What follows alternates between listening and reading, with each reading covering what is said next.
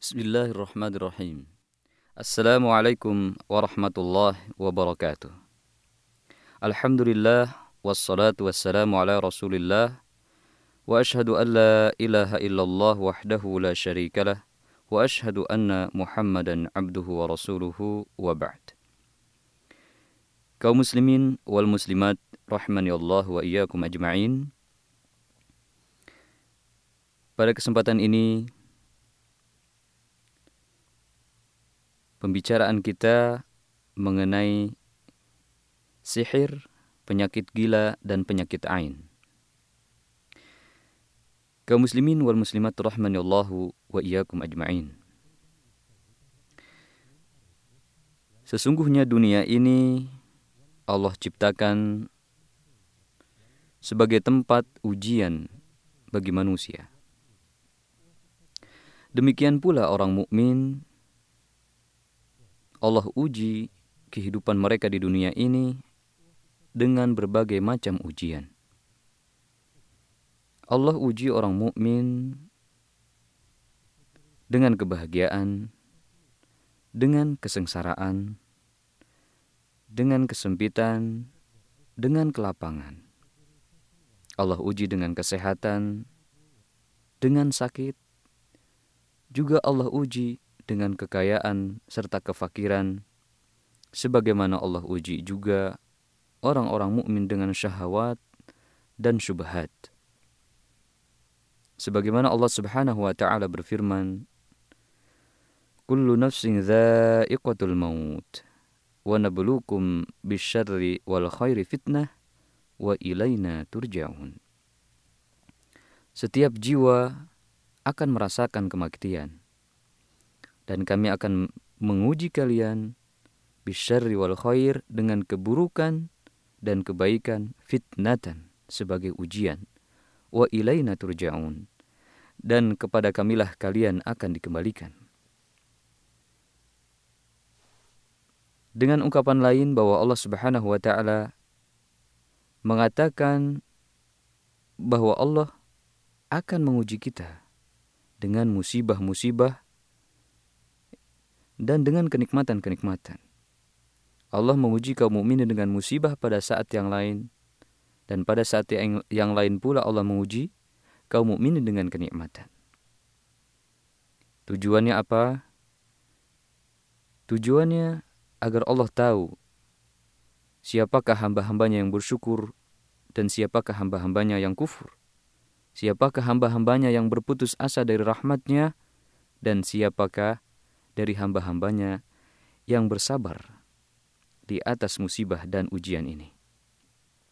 Kaum muslimin wal muslimat rahimani Allah wa iyyakum ajma'in. Di antara musibah-musibah tersebut ada yang bersifat materi, ada yang bersifat moral, ada yang bersifat fisik, ada yang bersifat maknawi. Dan pada kesempatan ini yang akan kita bicarakan adalah bagian dari musibah atau ujian, yaitu sihir, penyakit ain, dan penyakit gila. Ketiga penyakit ini ditegaskan oleh nusus-nusus syariah, baik Al-Quran maupun Sunnah, dan juga telah terbukti dan bisa dilihat dan dirasakan oleh panca indera.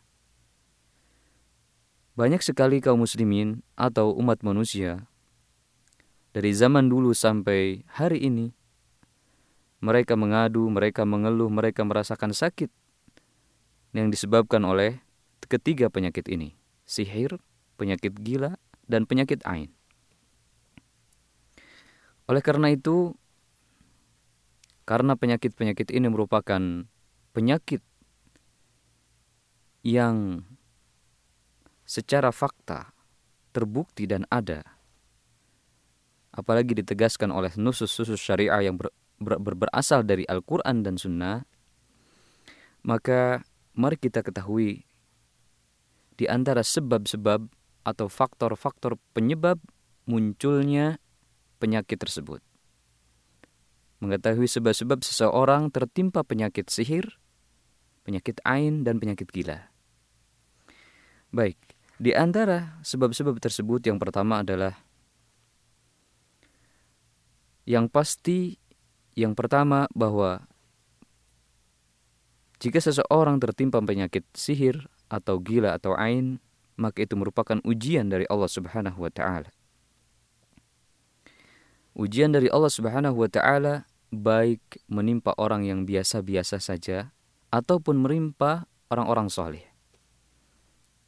Karena Nabi Shallallahu Alaihi Wasallam, Nabi kita Muhammad Shallallahu Alaihi Wasallam pun beliau sebagai sebaik-baik orang, sebaik-baik makhluk, sebaik-baik Rasul, Sayyidul Mursalin, pemimpin para Rasul, pernah tertimpa penyakit, pernah terkena penyakit.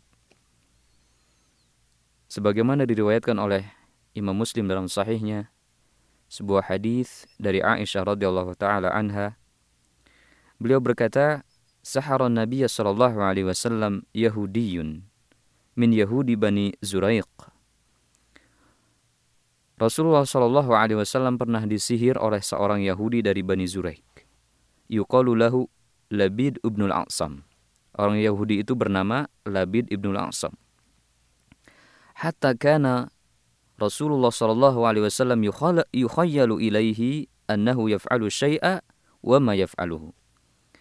Sehingga Rasulullah ketika disihir itu, beliau merasakan bahwa beliau melakukan sesuatu, ya, pikirannya berilusi, berkhayal, berimajinasi bahwa beliau melakukan sesuatu, padahal beliau tidak melakukannya. Itu yang dirasakan oleh Rasulullah SAW.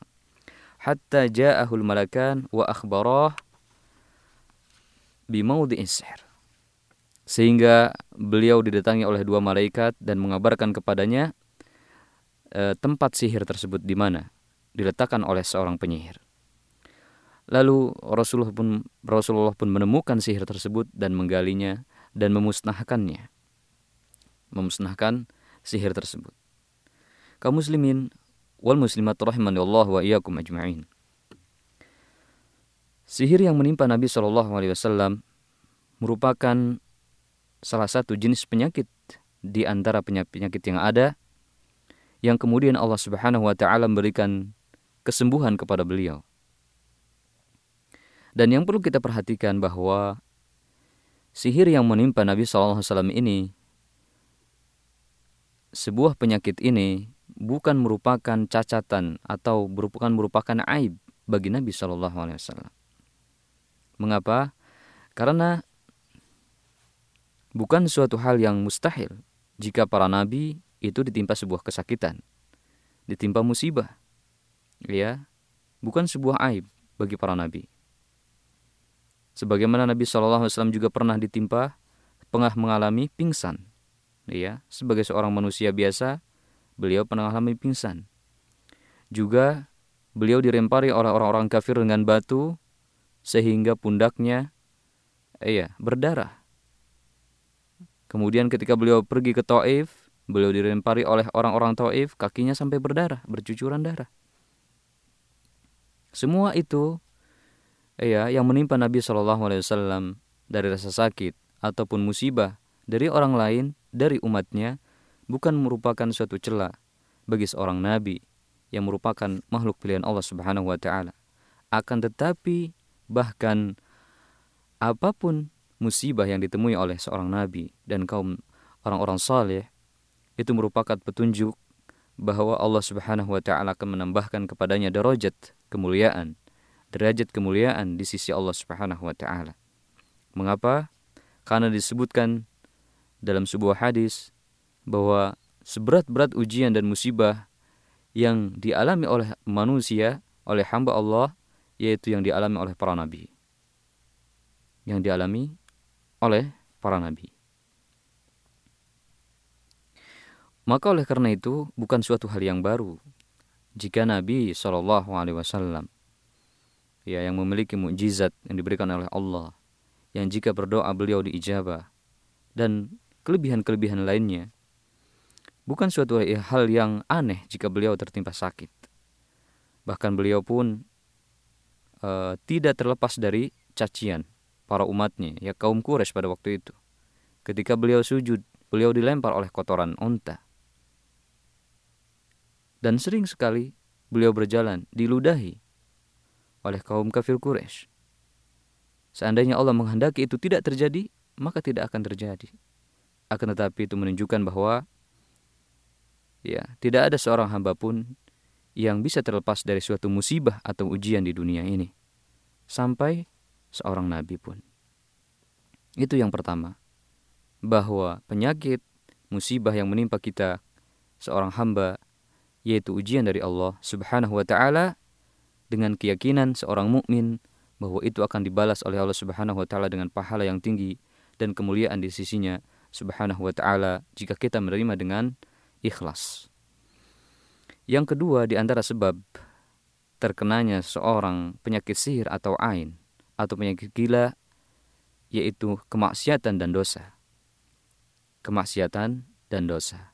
Allah Subhanahu wa taala berfirman, "Wa ma asabakum min musibatin fabima kasabat aydikum wa ya'fu an katsir." Surat Asy-Syura ayat 30. Apa saja musibah yang menimpa kalian, maka itu disebabkan oleh tangan-tangan kalian sendiri kata Allah. Wa ya'fu an. Dan sungguh Allah memaafkan dari kalian hal yang hal yang banyak sekali. Dan Allah Subhanahu wa taala berfirman dalam ayat lain, "Ma asabaka min hasanatin faminallah." Apa saja kebaikan yang engkau dapatkan, maka itu bersumber dari Allah. Wa ma asabaka min sayyi'atin famin nafsik. Dan apa saja yang engkau dapati dari keburukan-keburukan, maka itu dari dirimu sendiri. Ini firman Allah Subhanahu wa taala. Artinya, Keburukan apa pun yang kita temui, maka itu sebabnya oleh diri kita, yakni kemaksiatan dan dosa. Oleh karena itu, sebagian para salaf mengatakan, Inni la'asillaha fa'ara fi nafsi wa dabati. Sungguhnya ketika saya bermaksiat kepada Allah, maka saya bisa merasakan, bisa melihat akibat perbuatan maksiat itu dalam diri saya dan dalam kendaraan saya. Ada dampaknya yang ia rasakan dalam jiwanya dan ia lihat, ia rasakan pada kendaraannya. Itu yang kedua. Yang ketiga, di antara munculnya tertimpanya seorang penyakit sihir, penyakit ain, dan penyakit gila, yaitu al-ghaflah an dzikrillah. Lalai dari berzikir kepada Allah. Lalai mengingat Allah Subhanahu wa taala. Allah Subhanahu wa taala berfirman, "Wa may ya'shu an dzikrir rahman nuqayyid lahu syaitanan fahuwa lahu qarin." Barang siapa yang berpaling dari peringatan Ar-Rahman, peringatan Zat yang Maha Pengasih, maka kami jadikan baginya setan yang akan menjadi teman baginya. Nabi Shallallahu Alaihi Wasallam bersabda, "Idza dakhala ar-rajulu baitahu, fadzakara Allah azza wa jalla inda dukhulihi wa inda tu'amihi." Jika seorang memasuki rumahnya, kemudian ia menyebut nama Allah Subhanahu wa taala ketika masuk ke rumahnya dan ketika keluar dari rumahnya qala syaitan maka ketika itu syaitan berkata la mabita lakum wala asya syaitan berkata kepada pengikut-pengikutnya pada anak buahnya pada teman-temannya la mabita lakum wala asya tidak ada tempat tinggal malam ini bagi kalian dan tidak ada makan malam wa idza dakhala falam yadhkurillah inda dukhulihi jika seseorang itu memasuki rumahnya dan dia tidak menyebut nama Allah ketika memasukinya, Qala syaitan. Maka syaitan itu berkata kepada teman-temannya. Adroktumul mabit. Kalian telah mendapatkan tempat tinggal malam ini. Wa idza lam yadhkurillah inda ta'amihi. Jika seorang tidak menyebut nama Allah ketika makannya. Qala. Bersetan berkata kepada temannya. Adroktumul mabita wal asya. Kalian memiliki tempat tinggal tempat bermalam pada malam ini dan punya makan malam. Itu yang dikatakan oleh setan. Ini sabda Nabi Shallallahu Alaihi Wasallam dan kita mengimaninya. Yang keempat, di antara sebab munculnya penyakit sihir, ain, dan penyakit gila adalah hasad. Hasad yaitu perasaan seseorang kepada orang lain menghendaki hilangnya nikmat dari orang lain dan ia menginginkan nikmat itu dari orang lain. Menginginkan nikmat yang ada pada orang lain berpindah kepadanya. Itu hasad. Perasaan itu adalah perasaan hasad. Allah Subhanahu wa taala berfirman melarang kita hamba-hambanya untuk berhasad terhadap nikmat yang didapat oleh orang lain. Am yahsudunan nasa ala ma atahumullahu min fadli? Apakah mereka berbuat hasad kepada manusia, mendengki manusia terhadap apa yang Allah berikan kepada mereka dari dari karunia-Nya? Faqad ataina ala Ibrahim al-kitab wal hikmah. Sungguhnya kami telah memberikan Ibrahim, keluarga Ibrahim kitab dan hikmah wa atainahum mulkan azima dan kami telah berikan kepada mereka kerajaan yang agung Ya artinya Allah Subhanahu wa taala memberikan kenikmatan kepada siapa saja yang dikehendakinya dan apa pun yang didapatkan oleh seseorang itu adalah dari Allah Subhanahu wa taala. Tiada kuasa bagi kita atau bagi orang itu untuk mendatangkan nikmat itu. Oleh karena itu kita tidak pantas dan tidak layak untuk berhasad kepada orang lain. Juga Nabi Shallallahu Alaihi Wasallam memberikan bimbingannya kepada umatnya, beliau bersabda, La tahasadu, janganlah kalian saling berhasad, wala tanajashu, janganlah kalian saling menipu dalam jual beli, wala tabaghadu, janganlah saling kalian membenci, wala tadabaru, janganlah kalian saling membelakangi, wala yabi' ba'dukum ala bai'i ba'din, janganlah kalian menjual atau membeli sebagian kalian dagangan ya atas dagangan yang lain.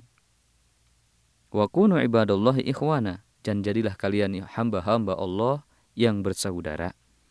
Kaum muslimin wal muslimat rahimanallah wa iyyakum ajma'in. Perlu diketahui bahwa bahwa penyakit ain dan penyakit uh, dan hasad ini ada memiliki kesamaan dan perbedaan.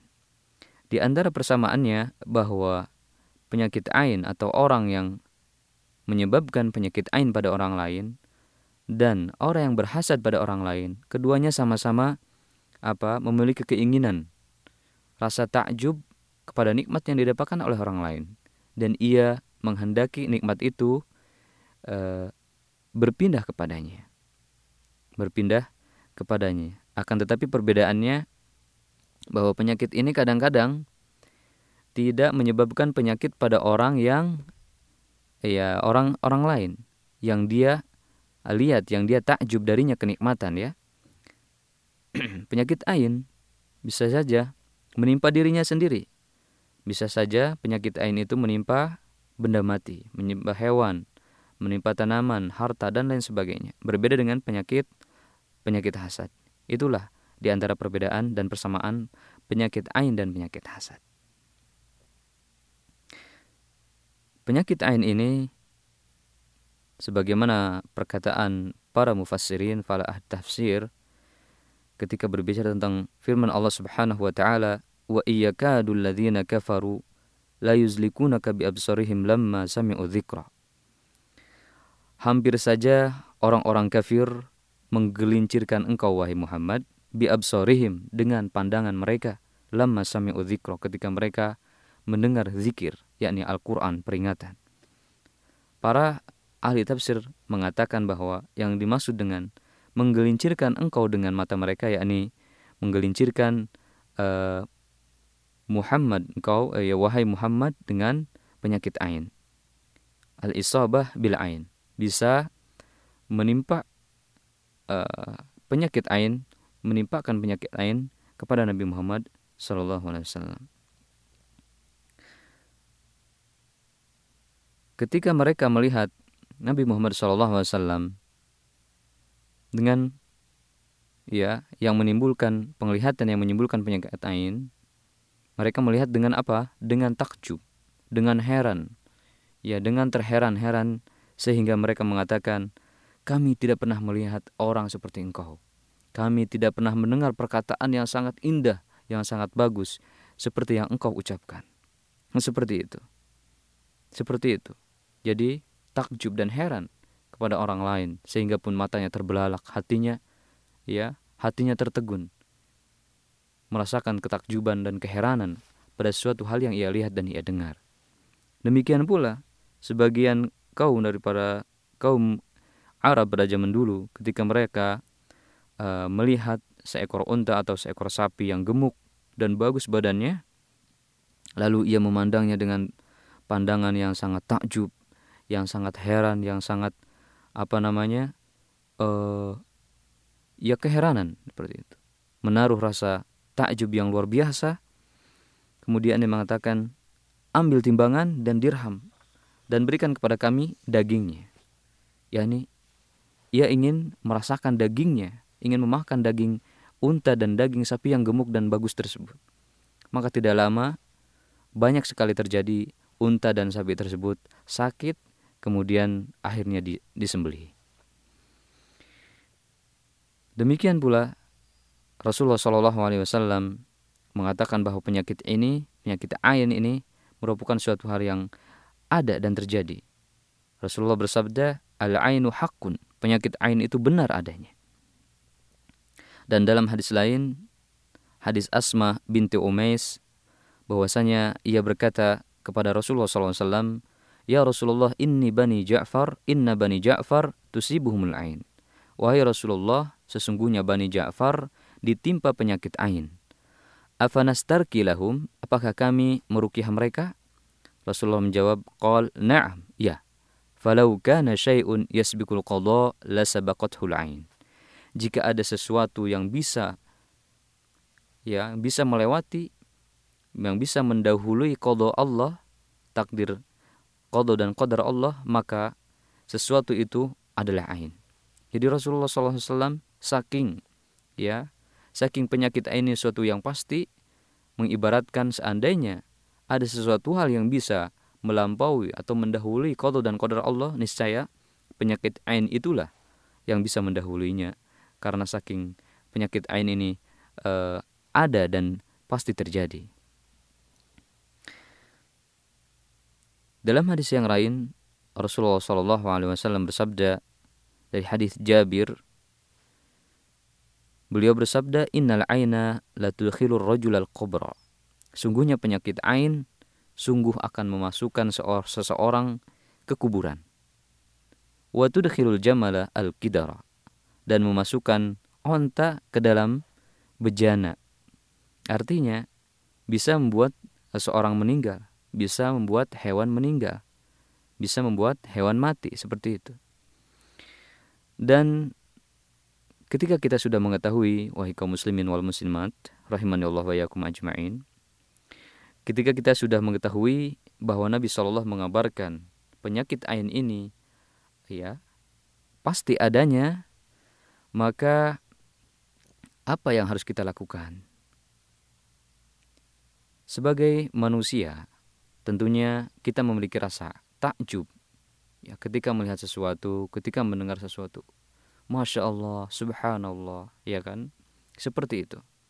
Kita merasa takjub melihat sesuatu yang indah sesuatu yang menakjubkan. Nah ketika itu apa yang harus kita lakukan jikalau perasaan takjub dan heran tersebut kita biarkan maka dikhawatirkan akan menimbulkan penyakit ain pada sesuatu yang kita lihat atau yang kita dengar. Maka oleh karena itu Nabi SAW memberikan bimbingan kepada kita ketika kita melihat sesuatu yang menakjubkan, melihat sesuatu yang mengherankan, kita dianjurkan untuk mengucapkan Allahumma barik alaih. Ya Allah berikan keberkahan atasnya. Itulah yang dianjurkan oleh Nabi SAW kepada kita mengucapkan Allahumma barik alaih. Ya Allah berikan keberkahan atasnya. Dalam hadis yang lain dari hadis Sahal bin Hanif radhiyallahu anhu bahwasanya Nabi SAW bersabda, "Ala ma yaqtulu ahadukum akhah?" Terhadap apa seseorang dari kalian membunuh saudaranya? Halla idza ra'aita ma yu'jibuka barakta. Tidak tidakkah kalian ketika melihat sesuatu yang menakjubkan kalian uh, untuk mendoakan keberkahan kepadanya. Ya artinya dalam hadis ini Nabi SAW heran. Ya, jangan sampai kita atau kaum muslimin membunuh saudaranya dengan penyakit ain yang disebabkan oleh ketakjubannya dan keheranannya terhadapnya. Tetapi yang kita lakukan adalah berdoa memberikan keberkahan kepadanya. Allah mabarik alaih. Kaum muslimin wal muslimat rahimanillahu wa iyyakum ajmain.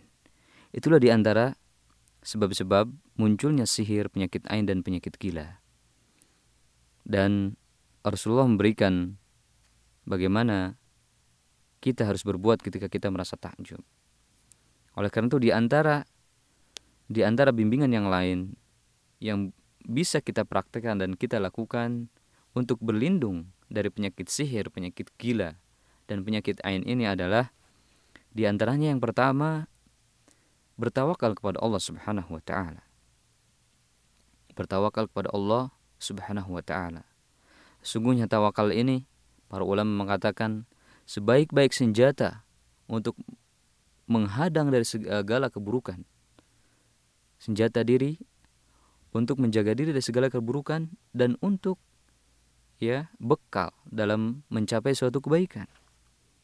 Allah Subhanahu wa taala berfirman, "Ma wa may yatawakkal 'ala Allah fahuwa hasbuh." Barang siapa bertawakal kepada Allah, maka Allah cukup baginya. Ini yang pertama yaitu tawakal. Yang kedua, mematuhi perintah Allah Subhanahu wa taala dan menjauhi segala larangannya. Maka barang siapa menjaga perintah Allah dan menjauhi larangan-larangannya di dalam urusan agama, baik di dalam urusan agama ataupun dunianya, ataupun keluarganya ataupun hartanya dan dalam segala urusan kehidupannya, maka Allah Subhanahu wa taala akan menjaganya. Allah Subhanahu wa taala berfirman, Wallahu khairun hafidha wa huwa arhamur rahimin. Sungguhnya Allah lah, Allah lah sebaik-baik penjaga dan dialah yang paling mengasihi dan paling penyayang. Juga Nabi Shallallahu Alaihi Wasallam berwasiat kepada Ibnu Abbas radhiyallahu anhu dengan mengatakan, "Ihfadillah yahfazka." Jagalah Allah niscaya Allah akan menjagamu yakni jagalah syariat-syariat Allah, jagalah perintah Allah, jauhi larangannya. Niscaya Allah akan menjaga engkau. Ihfadillah tajidhu tujahak. Jagalah Allah niscaya engkau akan temukan Allah di hadapanmu. Yakni pertolongan Allah dan bantuan Allah dikala kita menemukan kesulitan ya dan musibah karena kita menjaga perintah-perintah Allah selalu berpegang, berpegang teguh dengan syariat Allah niscaya Allah akan menjaga kita. Itu yang solusi yang kedua. Yang ketiga yaitu kasratu zikrillah. Banyak-banyak berzikir kepada Allah. Banyak-banyak berzikir kepada Allah dalam setiap tempat dan waktu baik ketika masuki rumah atau keluar dari rumah, ketika pagi dan petang dengan zikir-zikir yang dituntunkan oleh Rasulullah Shallallahu Alaihi Wasallam baik dari Al-Quran maupun Sunnah. Ya, salah satunya bahwa Nabi Shallallahu Alaihi Wasallam bersabda, "Man qala la ilaha illallah wahda, la syarikalah, lahul mulku wa lahul hamdu wa huwa ala kulli syai'in qadir." Fi yaumin mi'ata marrah kanat lahu adlu asyri qabin. Barang siapa mengatakan La ilaha illallah wahdahu la syarika lah Lahul mulku wa lahul hamdu wa huwa ala kulli syai'in qadir Sehari seratus kali Maka seolah-olah dia telah membebaskan sepuluh orang budak. Wa kutibat lahu mi'atu hasanah dan ditulis baginya seratus kebaikan wa muhiyat anhu mi'atu sayi'ah dan dihapuskan darinya seratus keburukan wa kanat lahu hirzan minasyaiton yaumahu dhadik hatta yumsi dan ia terjaga dari gangguan syaitan pada hari itu sehingga ia sampai pada sore hari. Walam ya'ti ahadun bi afdala mimma ja'a bih illa ahadun amila aktsara min dhalik. Tidaklah ada seseorang yang mampu melampaui pahala dia pada saat itu kecuali seseorang yang beramal lebih banyak dari amalan orang tersebut. Yang keempat yaitu memohon perlindungan kepada Allah bagi anak-anak kita atau anak saudara-saudara kita. Ya, memohon perlindungan kepada Allah bagi anak-anak kita atau anak saudara kita. Sebagaimana Rasulullah SAW memberikan perlindungan maaf, memohonkan perlindungan kepada Allah bagi cucunya itu Hasan dan Husain. Rasulullah bersabda kepada Hasan dan Husain, Inna abakuma kana yu'awidhu bihima Ismail wa Ishaq.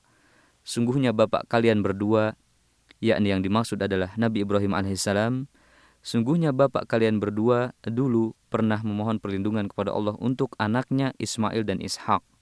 Dengan kalimat ini, kemudian Rasulullah berkata, A'udhu bi kalimatillahi tammah min kulli syaitani wahammah wa min kulli ainil. Aku berlindung dengan kalimat-kalimat Allah yang sempurna ya, aku berlindung kepada Allah dengan kalimat-kalimat yang sempurna bagi kalian dari segala syaitan dan segala sesuatu yang beracun dan dari segala penyakit ain yang tercela. Ini yang keempat. Yang kelima yaitu memakan tujuh butir korma ajwa, tujuh butir korma yang ada di Madinah Nabawiyah. Jika itu ada. Ya, memakan tujuh butir korma setiap pagi. Korma yaitu korma ajwa yang ada di Madinah.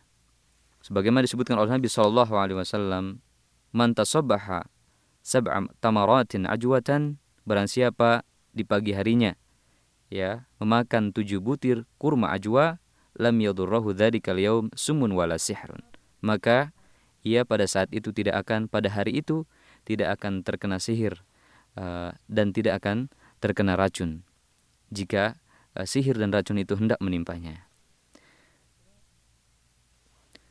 Syekh Abdul Aziz bin Bas rahimahullah memberikan komentar terhadap hadis ini bahwasanya yang dimaksud kurma di sini tidak hanya kurma kurma ajwa dan akan tetapi e, memiliki makna pada kurma-kurma yang lainnya juga.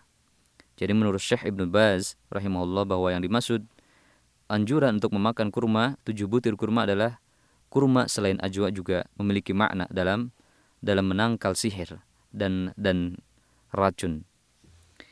Yang keenam yaitu menjaga sholat fajar menjaga sholat fajar, eh sholat subuh, berjamaah dengan kaum muslimin bagi laki-laki. Ya. Rasulullah Wasallam bersabda, "Man sholat subuh fahuwa fi dhimatillah."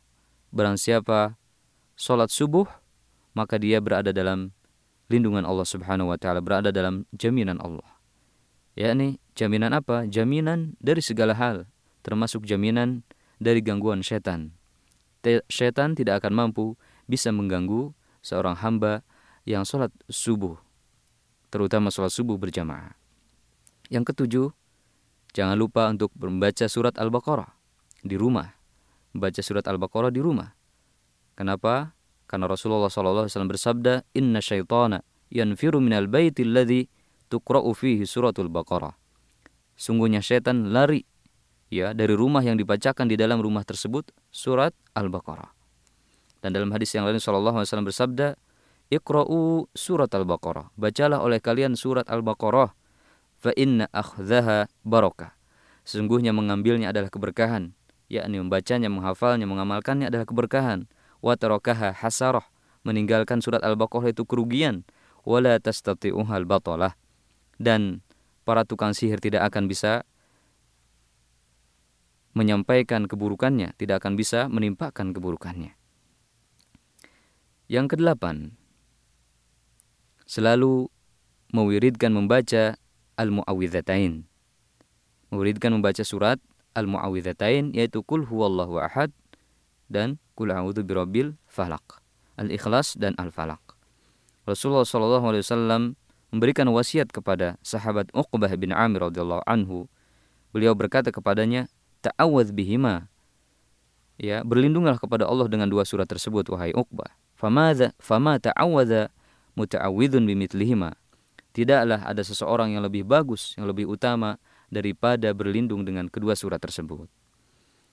Ibnu Qayyim rahimahullah berkata, kebutuhan seseorang kepada berlindung dengan dua surat ini, ya, kebutuhan seseorang kepada berlindung dengan dua surat ini, Al-Ikhlas dan Al-Falaq, lebih besar kebutuhannya daripada kebutuhan ia kepada jiwanya, makanannya, minumannya, dan pakaiannya. Itu menurut perkataan Ibnu Qayyim rahimahullah. Yang kesembilan, memperbanyak berlindung kepada Allah Subhanahu wa taala dengan mengucap dengan kalimat a'udzu bikalimatillahi tammah min syarri ma khalaq pada pagi dan siang hari, yakni pada siang dan malam hari. Mengucapkan banyak kalimat a'udzu bikalimatillahi tammah min syarri ma khalaq. Saya berlindung kepada Allah dengan kalimat-kalimat yang sempurna dari keburukan setiap ciptaan. Dalam di pagi dan petang hari memperbanyak kalimat tersebut. Ya. Dan juga ketika berada di tempat-tempat singgahan, di dalam bangunan atau di padang pasir, atau ketika melakukan perjalanan laut ataupun darat, ataupun udara. Ya. Rasulullah Wasallam bersabda, "Man nazala manzilan, barang siapa singgah di suatu tempat, faqala." Kemudian ia membaca, "A'udzu bikalimatillahi tammati min syarri ma khalaq." Aku berlindung kepada Allah Subhanahu wa taala dengan kalimat-kalimatnya yang sempurna dari keburukan setiap uh, makhluk lam yadurrahu fihi syai'un hatta yartahila minhu. Maka ia tidak akan ditimpa sesuatu pun yang membahayakan sehingga ia meninggalkan tempat tersebut. Yang ke-10 membaca dua ayat terakhir dari surat Al-Baqarah. Di ketika ketika kapan? Ketika pada malam hari, di awal malam hari atau sebelum tidur. Yang lebih utama adalah sebelum tidur. Surat Al-Baqarah dua ayat terakhir Al-Baqarah adalah dimulai dari firman-Nya amanar rasul bima unzila ilaihi mir rabbihi wal mu'minun dan seterusnya. Seperti yang disabdakan oleh Rasulullah sallallahu alaihi wasallam hadis Ibnu Mas'ud beliau berkata man qara'a bil ayatain min akhir suratil Baqarah fi lailatin kafatah barang siapa membaca dua ayat dari akhir surat Al-Baqarah pada malam hari niscaya ia dicukupi. Ya dicukupi dari segala sesuatu keburukan dan dicukupi baginya kebaikan. Yang ke-11 yaitu membaca ayat kursi ketika hendak tidur. Rasulullah Shallallahu Alaihi Wasallam bersabda, "Man qara'aha idza awa ila firashihi." Barang siapa membacanya ketika hendak tidur di kasurnya atau di ranjangnya, fa innahu la yazalu alaihi minallahi hafidun. Maka ia uh, selalu dalam penjagaan Allah Subhanahu wa taala. Wala yaqrabuhu syaitanun hatta yusbiha dan syaitan tidak akan mendekatinya hingga waktu subuh. Yang kedua belas yaitu menahan atau menjaga anak-anak keluar rumah pada saat waktu maghrib. Menahan atau menjaga anak-anak dari keluar rumah pada waktu maghrib. Rasulullah SAW bersabda, "Idza kana junhul laili au amsaitum faqufu sibyanakum." Jika sudah tiba waktu malam atau kalian sudah tiba di sore hari, maka tahanlah anak-anak kalian, yakni tahan uh, di rumah, jangan keluar rumah. Fa inna syayatina tantashiru hina idzin. Karena pada saat itu setan bertebaran. Fa idza dhahabat sa'atun minal laili fakhalluha fakhalluhum fa idza dhahabat sa'atun minal laili fakhalluhum jika satu jam telah berlalu pada malam hari maka biarkan anak-anak tersebut. Yakni tidak mengapa mau keluar uh, dari rumah anak-anak tersebut. Tidak mengapa setelah lewat satu jam dari malam hari. Wa aghliqul albab dan tutuplah pintu-pintu wadhkurusmallah. Dan sebutlah nama Allah ketika menutup pintu-pintu tersebut. Fa inna syaitana la yaftahu baban muglaqa. Karena sesungguhnya syaitan tidak dapat membuka pintu yang tertutup. Karena syaitan tidak bisa membuka pintu yang tertutup. Tertutup dengan apa? Tertutup dengan zikir uh, nama Allah Subhanahu wa taala. Yang terakhir di antara cara untuk kita menahan diri atau membentengi diri dari gangguan setan, sihir, penyakit ain dan penyakit gila, yaitu membersihkan rumah dari lambang-lambang kekufuran kesyirikan, baik itu salib atau patung-patung atau foto-foto yang bernyawa atau yang mempunyai anjing, hilangkan anjing tersebut. Hilangkan barang barang-barang tersebut. Karena apa? Dalam hadisnya Rasulullah SAW bersabda, La tadkhulul malaikatu baitan fihi kalbun wala surah.